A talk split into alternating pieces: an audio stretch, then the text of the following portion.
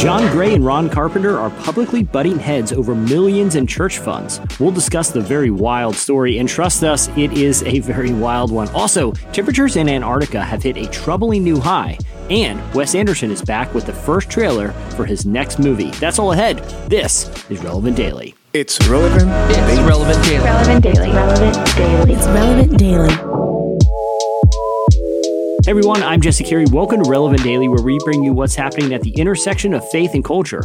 All those stories are coming up, but first, I want to tell you about Truett Seminary. At Baylor University's Truett Seminary, kingdom minded women and men are equipped to follow their callings, wholeheartedly committed to rigorous academic instruction and intentional spiritual formation. Truett offers seven Master of Divinity graduate certificates, as well as seven joint degrees in the fields of law, business, education, social work, and music. Wherever your calling may take you, Truett Seminary will help to prepare you for the journey. Learn more at baylor.edu slash Truett. That's baylor.edu slash T-R-U-E-T-T. All right, to tell us about today's stories, it's our senior editor, Tyler Huckabee. Tyler, how's it going, man? Hey, Jesse, happy Wednesday. Hey, thanks, man. So, all right, first up, uh, I want to jump right in because this is a wild story. Yeah. We've been talking about it all morning. John Gray and Ron Carpenter are in a pretty big dispute. Mm-hmm. Uh, what can you tell us? Like, what what's the origins of this?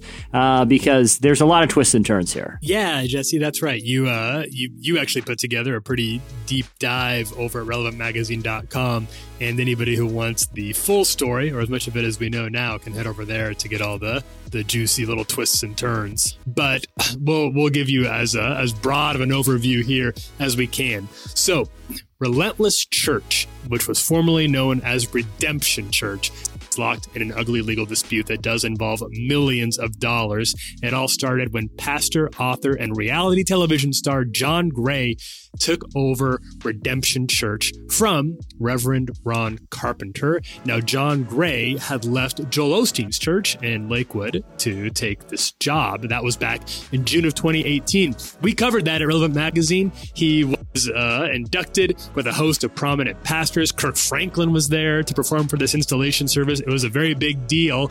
Gray renamed the church Relentless as part of an agreement so that Carpenter, when he left, could keep that name Redemption for a new church he wanted to plant.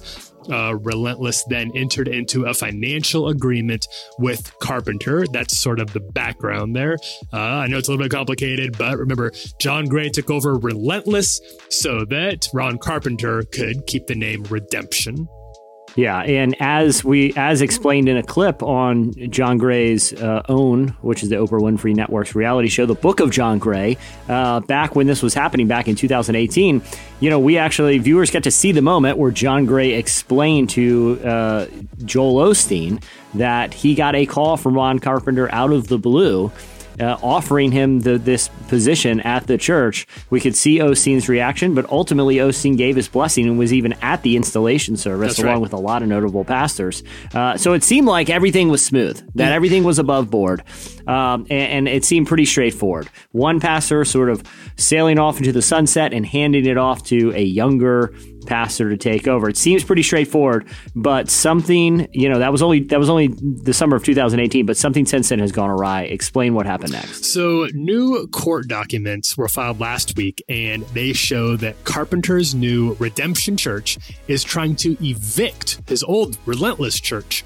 over what they are saying are late payments and non payments involving an agreement that has to do with these church facilities. According to Greenville News, quote, according to documents filed by Redemption on Friday, Relentless failed to make mortgage payments to lenders, failed to pay redemption when a lease agreement was made, and has failed to vacate the property as a tenant in default. So that is the that was the original complaint that launched Yeah. that turned into a, a much bigger and more complicated situation. And, just for some context, you know, this, you know, these. This property, the, the the money involved is is over ten million dollars. It's a serious amount of money. Huge property. Um, now, Gray has said that he has tried to meet with Ron Carpenter. Mm-hmm. Ron Carpenter has refused, and Gray has not been silent. You know, a lot of what Redemption has said is from these court documents, like you said, that were filed last week. But uh, uh, Gray is speaking out. What has he also said? Uh-huh, he is speaking out. He told Greenville News, quote, after a year of being led to believe the properties would be transferred to Relentless, Plus, there were consistent excuses as to why the transfer could not occur, even amid investing more than $500,000 of Relentless Church funds on much needed repairs and maintenance to the site. Gray has now filed his own court claim against Redemption, saying that Carpenter and his wife Hope made defamatory statements against him. In the counterclaim, which was filed by Relentless Church, they also claim that Carpenter made big promises to Gray. Uh, he says, and it's important to note here that John Gray is a black man, Carpenter is white. Uh, and in this claim that Gray put together, he says that Carpenter told Gray the people loved him, no one would leave. He actually said, quote, you will clear all the other black churches out uh, Carpenter mm. has now called Gray shady and dishonest in the midst of all this. So it is definitely spiraling into something much more thorny yeah. than just uh, some missed financial payments here. Yeah, I mean, this is getting into like righteous gemstones yeah, territorial sure. yeah, uh, yeah. territory. I don't know if people have seen the show, but a plot of that show is you know a megachurch trying to absorb the congregations of smaller community mm-hmm. churches there. Now, uh, in addition to a lot of these, uh, a lot of complicated kind of real estate um, uh, disagreements. There are millions of dollars involved, and some of it coming from surprising locations. Right. Uh, uh, uh, what, what can you tell us about that? Okay, so the details of the claims these parties are making of each other do involve financial agreements that are very complicated. There's been more than 100 documents that have been filed in all of this, and millions are at stake. The most surprising part to me, and I think to you as well, Jesse, was that the court documents revealed that Carpenter is owed $6.25 million quarter million dollars a year for 25 years as part of his retirement package. Now, that is pretty strange on its own. It gets even weirder when you uh, remember the Carpenters didn't really retire. They became pastors of Jubilee Christian Center in California. That's a 14,000 member church. It's the one they renamed Redemption shortly after leaving. They're still holding conferences, so why he's getting any retirement package, let alone one that's uh, six and a quarter million dollars, is, uh, is is baffling and frankly not something that really has much of an explanation as far as we've been able to find looking around. This this is a Netflix uh, 10 episode series. Oh, for sure sure. a lot of drama, a lot of twists. Yeah, a lot of a lot of twists. I, I in all seriousness, it, it is you know sad and just not to editorialize here, but I think I'm just stating the obvious. It's sad to see two prominent pastors uh, who who are very well known be locked in this sort of public uh, you know, legal dispute, especially because Gray claims he tried to meet with Carpenter privately to discuss right. this. But now these documents are public. Yeah. You know, a hundred documents have been filed, and uh, you know, it, it's a sad situation. But as Tyler we discussed earlier, uh, you know, we did we did report positively on John Gray mm-hmm. uh, taking over this church. We we even showed that we embedded a clip on our site of him talking to uh, his pastor Joel Osteen. So there is some obligation that we have to follow up on these stories, even when they take a negative turn, right. uh, especially considering this this transition was something that we did cover pretty heavily. Mm-hmm. So it's something to keep an eye on, and people can read uh, deeper into our reporting over at relevantmagazine.com. All right, next up, another disheartening story, Tyler. This one is, is, is very concerning, but hopefully will spark some action. New research says that Antarctica has hit a new record, but this one is not a good one. What can you tell us? Mm-hmm. So this is just a couple of weeks after we here on planet Earth clocked our warmest January on record. Now, scientists have announced that Antarctica has hit 65 degrees Fahrenheit. That read was taken at Esperanza Base along Antarctica's Trinity Peninsula. It sets a new record for the warmest temp ever recorded on Antarctica, the, the frigid continent. Now, the old record, this is kind of interesting, was 63.5 degrees, a degree and a half lower. That was taken back in March of 2015. So, an extra degree and a half doesn't seem like a whole lot until you realize that uh, it's a dramatic leap for a continent with an average temperature that has climbed by five degrees in the last 50 years. So it's gone up five degrees in 50 years in five decades. The last uh, degree and a half happening in just the last four of those years. That that comes honestly as a pretty big shock. Yeah, it is, and uh, to to you and me for sure. But to scientists who've honestly been sounding this gong for a long time, it's a lot less of a shock. For example, a glaciologist who studies climate change at the University of Washington named Eric Steig told the Washington Post, "quote This record doesn't come as any surprise, although there is decade to decade variability. The underlying trend across most of the continent is warming." Steig says he expects this new record will be broken again in no time. He says that warming that has been particularly fast on the Antarctic Peninsula, where Esperanza is in summer, the season they're now in.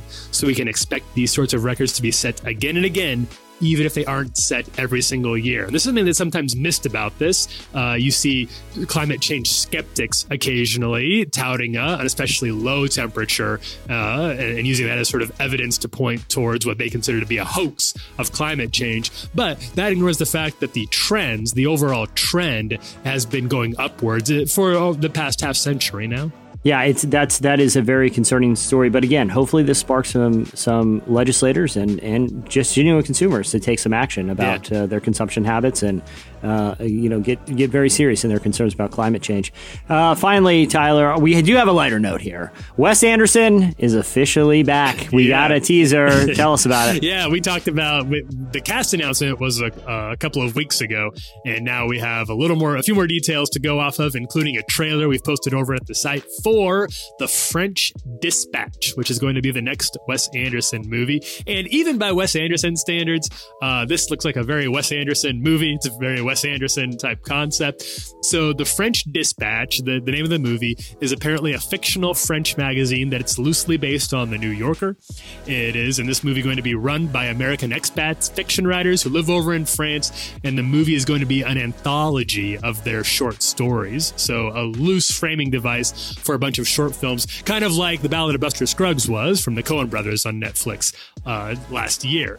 Now, your tolerance for this conceit probably depends on your tolerance for Wes Anderson in general, but there's no denying that this man can pull a cast together. In this movie, we have Benicio del Toro, Frances McDormand, Jeffrey Wright, Adrien Brody, Tilda Swinton, Timothy Chalamet, Léa Seydoux, Owen Wilson, Stephen Park, and Bill Murray, along with Deep Breath, Elisabeth Moss, Liev Schreiber, Edward Norton, Willem Dafoe, Saoirse Ronan, Christoph Waltz, Henry Winkler, Jason Schwartzman, Rupert Friend, Anjelica Huston, and plenty more. I would advise anybody who wants to see just what they're all up to to take a look at the trailer because it is a it is a, if you have any familiar with Wes Anderson, you probably won't be surprised by the trailer, but it is another delightful uh, series of compositions that we can look forward to getting from him. All right, well, Tyler, I'm very much, very much looking forward to that. I am sure you are. We talked about this last time, but you you're officially a fan of the older the older Wes Anderson, right? The bottle. I am. I, I am, but I'm still a completist. I'm still a completist. Sure. So sure. Uh, he's uh, he's uh, this one has some uh, fun. Apparently, the full name of it is the French Dispatch of the Liberty Kansas Evening Sun, and the fictional French town it takes place in is called Ennui-sur-Blasé, which, by my limited French, uh, which I have picked up a little of, just means Ennui of Blase, which is all all sounds very Wes Anderson to me. I, I, think we're in for. I think Wes Anderson fans at least are in for a treat. Well, Tyler, thanks, man. Thanks, Jesse. Well, you can read more about those stories and everything else we're covering today over at relevantmagazine.com. Also, be sure to follow us on social media. We're on Twitter. We are on Facebook and Instagram. And finally, don't forget to subscribe to our other podcasts and rate and review us. And don't forget, we're here every weekday bringing you the latest at the intersection of faith and culture. Thanks for listening, everyone. This is Relevant Daily.